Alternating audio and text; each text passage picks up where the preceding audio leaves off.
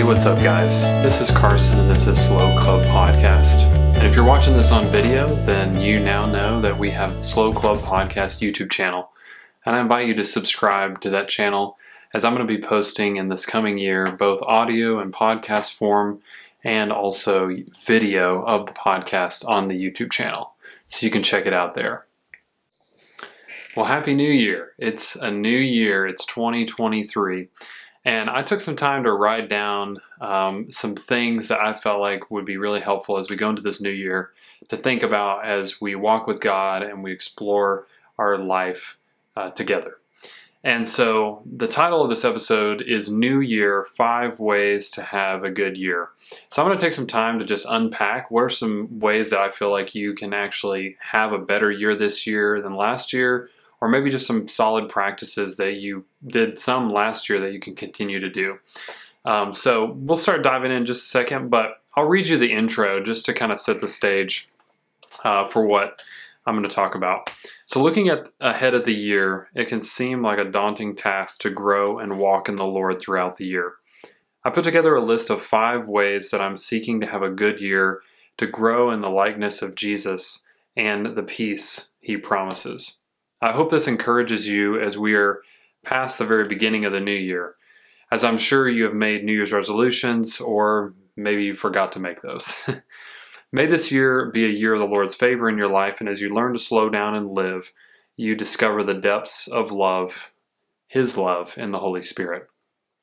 So, I wanted to open with that just to set the stage and then also talk about something that I think is an important piece when it comes to unpacking different practices, especially in relation to, you know, looking at an entire year or maybe you check back in in six months to evaluate.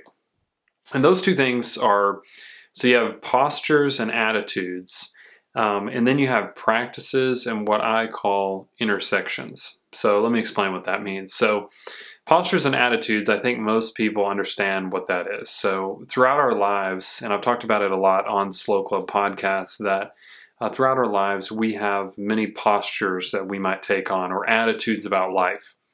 This could be, you know, what we believe about ourselves, what we believe about God, what we believe about others. Uh, there's there's a whole host of things um, that can be connected to that.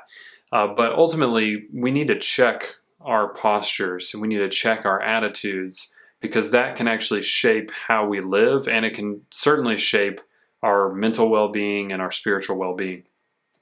And then, if you think about practices and intersections, uh, those are, you know, practices, of course. I've talked about this a lot on the podcast. And if you're new to the podcast, you know, spiritual practices can range from a lot of different things.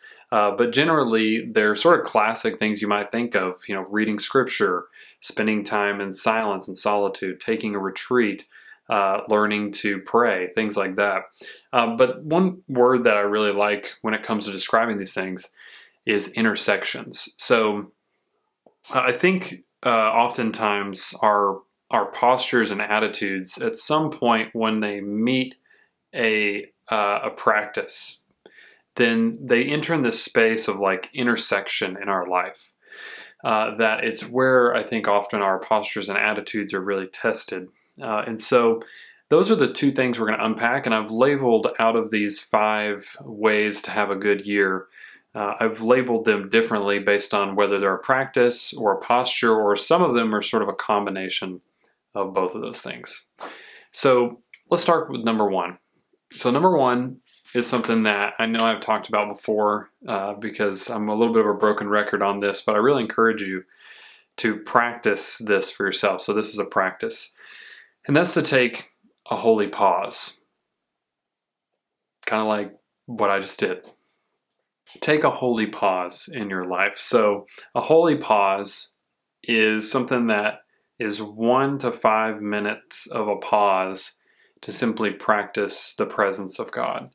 For some of you who have read, you know, "Practicing the Presence of God" by our brother Lawrence, um, it's it's funny. It's actually not a book that I really like a whole lot. there's, I feel like most people maybe feel that way, uh, but there's a few things in that book that are really interesting. Uh, but the holy pause is really taking it's taking one to five minutes just to pause, to be silent, and that's both internally and you know your activity. you know you can't really take a holy pause if you're also working and you know you try to pretend like it, it, you know internally or in your mind you're pausing uh, you've got to stop what you're doing and then on top of that um, you're also pausing in your mind to to rest in god and one of the things I've found the most helpful, and in a second I'm going to read um, you something from my own personal rule of life that I actually wrote um, for a class this past semester, is I've found this helpful to take a pause between different activities of life when you're transitioning from one activity to the other. Uh, or say from a meeting or whatever it is. Um, so I work full time, and so oftentimes I'll have a meeting, and then I'll you know go back to working by myself, or maybe then I have another meeting, uh, or I'm transitioning to go back home into a whole different sphere of life. And I've found in these times it's critically important to take a holy pause to really uh, allow yourself to um, not only just gather your mind for mental well being, but allow um, the Lord to speak to you. So there's times when you know maybe something happening happened in a meeting that you need to unpack or whatever it is, and taking a holy pause, um, or just you know you could call it a sacred pause, you could call it just a you know, just a, a, moment of silence, whatever you want to call it.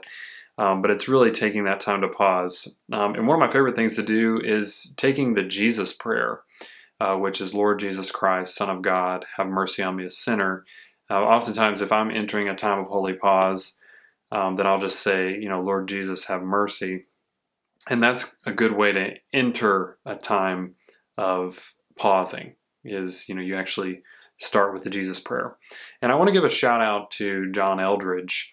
um, who some of you all know about. Um, you know, I, have read his book Wild at Heart years and years ago.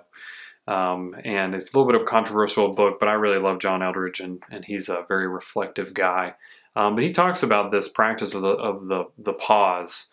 Um, and he's actually one of the first people that I think I came across that talked about this. Um, he, I think he calls it the one minute pause um, that it's really just this this practice like i've described um, that allows us to go throughout our days and i think really helps us to pray without ceasing because as we check in with our heart and then we check in with god then we're always uh, having this space of unpacking emotionally um, also getting in connection with god so that internally we will be at peace because we're we're walking in the lord um, and it's truly a moment of surrender and embrace of the goodness of God. So I'm just going to take a second and I'm going to read. Um, this is from my own personal rule of life, uh, specifically on self examination. And so I'm going to take some time to just read this, and I hope it helps you to realize, you know, for one thing, as I've shared on Slow Club before, uh, you know, I'm I'm not a master at any of these things. These are the great thing about spiritual practices and walking with Jesus in general is we're all growing. We're all growing uh, more and more um, every day. And a big comfort to me is actually, if you recall, um, for some of you who know uh, the story of the Gospels, if you watch the disciples who walked with Jesus personally and, and, and physically as he was here on earth with us before he ascended to heaven, um, they they too, after that period of time, they continued to mature, you know, on into their life after Jesus um, had ascended to heaven and, and, the Holy Spirit came in power later, um, they continued to mature and grow. And so I think sometimes we have a tendency to elevate spiritual leaders or um, you know someone we know as as just you know maybe more spiritual than they even really are, uh, but realizing that just work on your own journey, work on your own uh, growth uh, with God, and and you'll see a lot more results that way. So I'll just start reading. One of the most important practices I have walked in, in in this time is to practice the practice of self examination.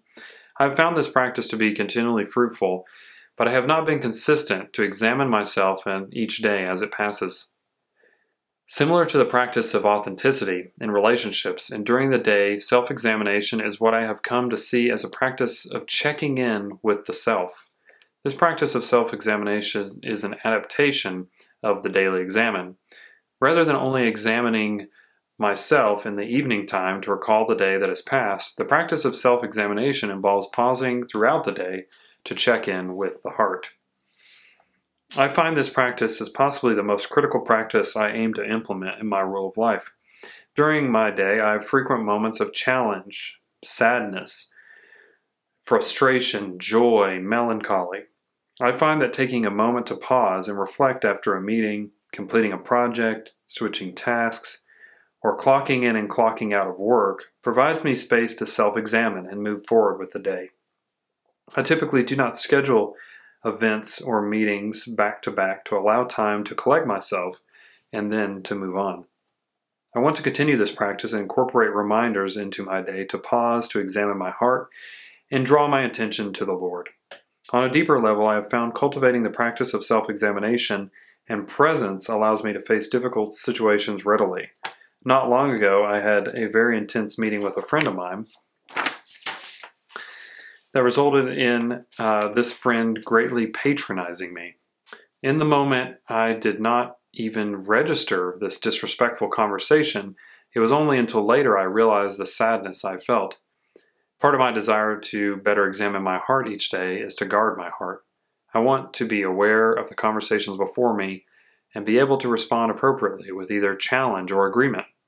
Even after challenging encounters, though, I have found that a simple pause can help, you know, brush off the moment more easily.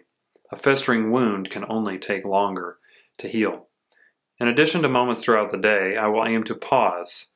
I also want to continue my practice of journaling. I have been in the practice of journaling for about eight years now, and I'm always healthier when I heat up a cup of chamomile tea, grab a blanket, and journal to my heart's content. I hope the practice of journaling is more of a summary of present moments throughout the day than a crash landing of emotions. In the frantic pace of the day, I can often forget to stop, and then by the end of the day, I can see I am full of knots.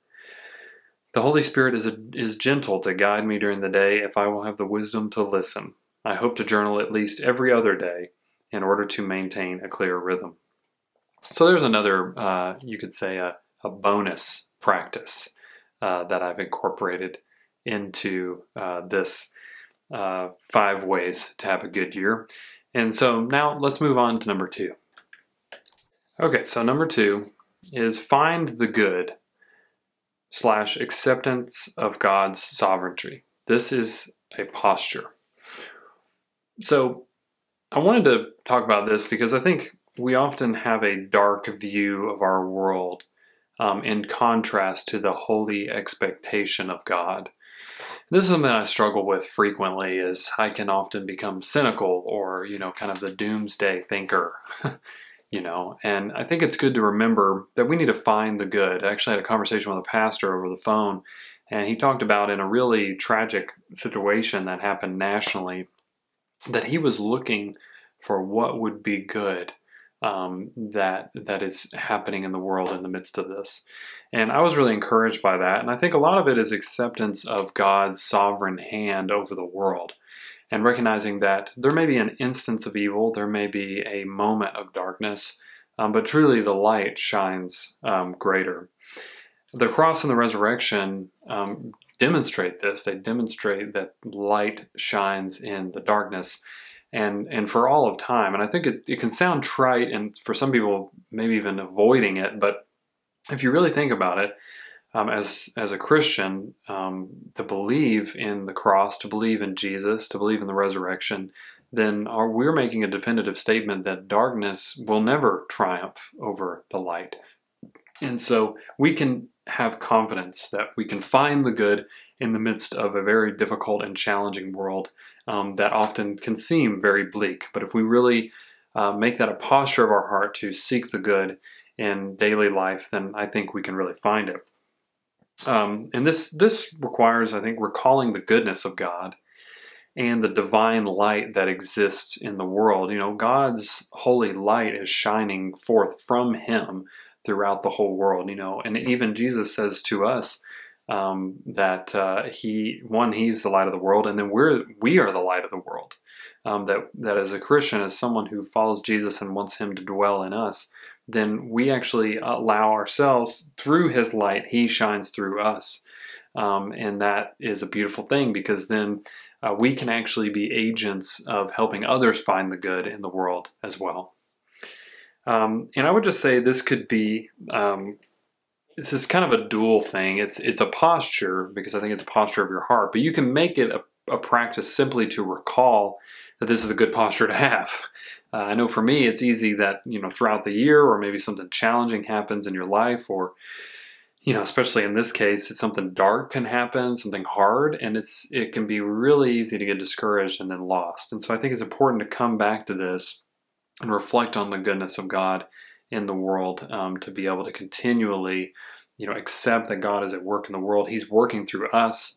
Um, and that there is good in the world, there is beauty, there there is goodness, you know, goodness, beauty, and truth in the world, and we can rejoice in that.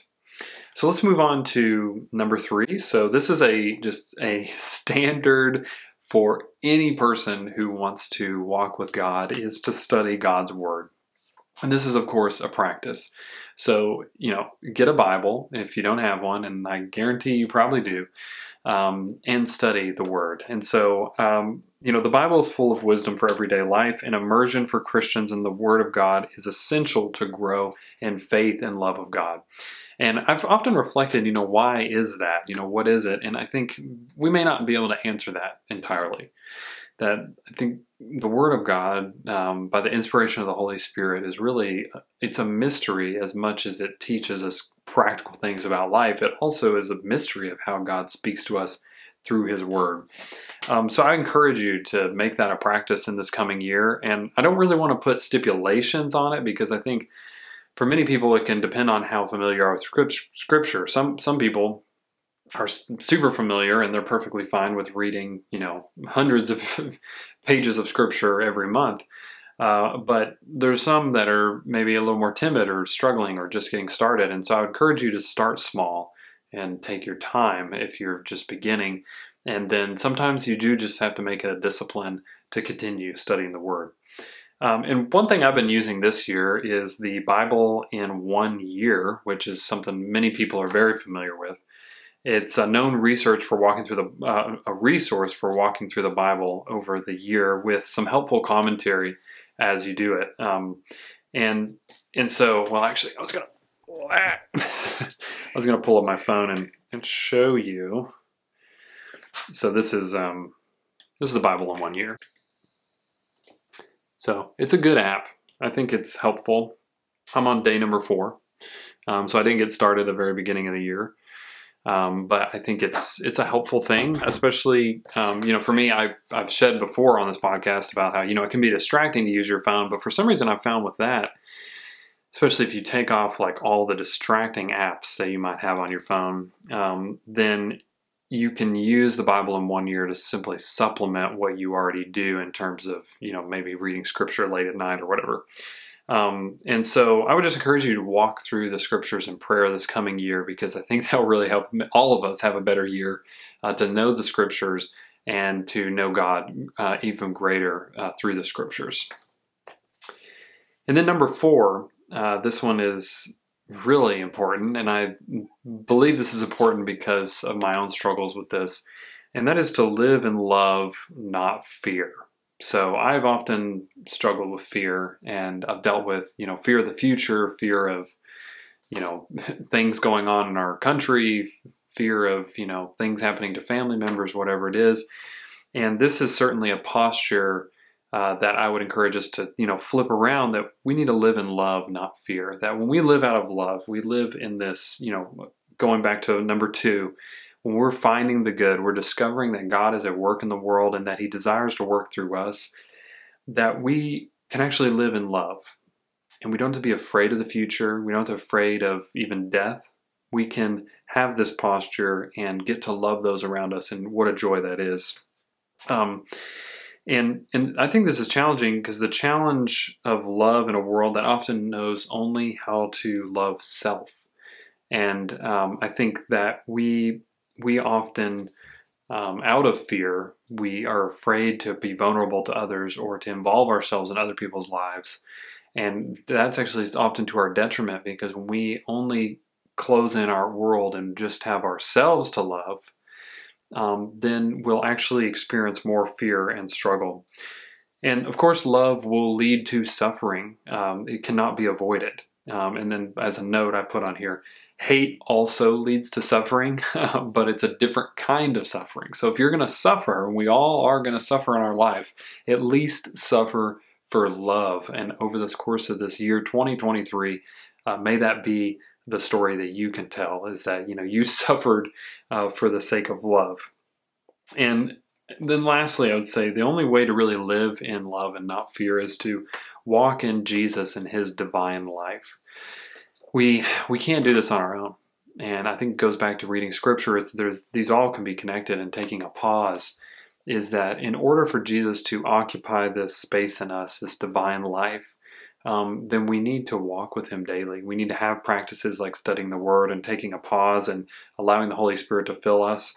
Um, and that that then out of that, only then can we really love, um, and we can have this posture of love and expectancy of goodness and expectancy um, that love is a blessing in our lives.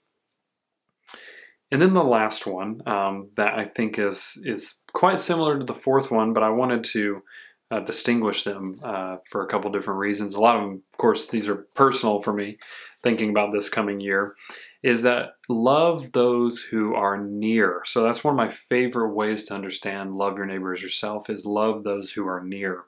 Um, and this is a practice and a posture, and you could almost connect this one to the fourth point that I made. Um, is that what you know what are the relationships closest to you? If you're married it's your spouse. If you're you know living um, with your parents then it's probably your parents or your brothers and sisters. Um, if you uh, have a roommate and maybe your your roommate you know boyfriend girlfriend whoever it is um, you know what are those relationships closest to you? And are those you would want or or who are those you would want to build a relationship with? So i think something to think about this coming year is say you look around and your relationship circle is really small and you actually out of this love you want to expand that. Maybe there's one person that you could connect with in this coming year and and just share love this coming year together. Um, celebrate each other uh, enjoy deepening relationship with one another and and sharing life uh, together.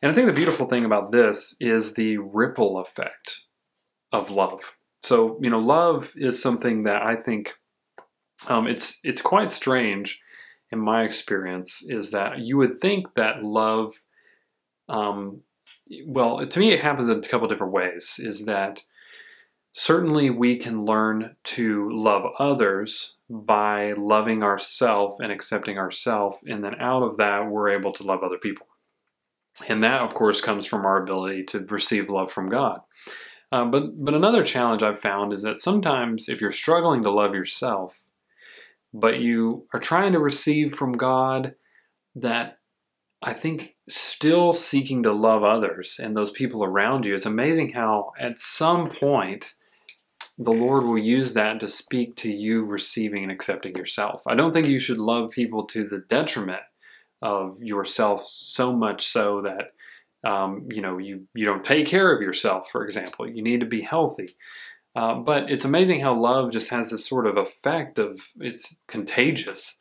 Um, and so if we can learn to to receive love from God and receive it for ourselves, then we have this ripple effect um, throughout our lives, uh, and that's you know can be a challenge. But the, the good news is if you saturate and there's this this way that love, you know, the kingdom of love is being un, unfolded around you, um, then you know I don't think you have to fear you know, we can all um, be comforted knowing that love is being shared in your household and, and your workplace and, and the city you live. Uh, but I think it starts often with a ripple effect and being, you know, again, uh, live in love, not fear, is that not fearing what other people think, but instead just living in that love and loving those people closest to you. Um, and I would say another helpful thing is to think about confession and authenticity before God first. So it can be easy uh, that if you feel stuck and you're struggling to love yourself or you're guilty or you feel ashamed, that having some time to just have that authentic space with God. So maybe take a retreat, take some time to confess where you went wrong. um, that I think is a critical thing to do in order to um, release yourself to be able to actually have love in your heart again. Let the Holy Spirit fill you. And you know, oftentimes we hear theologically in sermons maybe that the Holy Spirit cannot fill someone who is not holy, someone who's not cleansed, and that is quite true. Um, but also think it's a thing where um, it's partly about purity, it's partly about holiness, um, but I also think it's it's also about um, the recognition that we must confess and be authentic before the Lord. And He may not, you know, have as much struggle with, you know, sin, of course, because God is able to defeat sin. Um, but He wants us to be real as His children. And I think it's kind of what ends up happening when you enter a time of confession and authenticity with God, is you get a dual action happening. Both you're being cleansed in the Holy Spirit, um, but you're also getting this opportunity to just be real with the Lord. And I think some people they're afraid to approach God because they're always thinking about, oh, God wants me to be pure. I've got to clean myself up. And it's like, no, no, no. God is going to help you to be cleansed and help you um, to be holy. And the best way to do that is just be real and realize He wants to help you. Jesus wants to help you. Um, and that he is not perturbed by the sin in your life. Um, that that's that's why God came. He came to rescue us and to save us. And so if that if you feel like that's preventing you from a deeper relationship with God, then take some time to just be honest. And, and maybe some of that honesty isn't even you telling on yourself. Maybe it's just telling God that you're angry about something, or or maybe you're frustrated or confused. Like God, why didn't you do this? Why didn't you do that? Um, that I think um, all the authentic Christians I know and, and if you look at the scriptures, all the authentic, you know, faithful people throughout all of history are people that are authentic with God, and God respects that. Um, and so I think being real with the Lord um, and being real with the Lord in a way I think that has a divine um, element of respect for God as well. Um, you know, you're not just going to God to disrespect God and you know, you know, flip him off and like just storm out. I don't think it's a thing like that. We should still have a reverence um, but I, think we need to approach him as our father and just just lay it all out on the table, you know, um, and then allowing that uh, space of love to return and realizing that God is the best father that you have ever known and will ever know, and could even fathom, and um, and that he he longs uh, for that relationship with us. Um, and so, my friends, I just want to say cheers to a good year and a good 2023.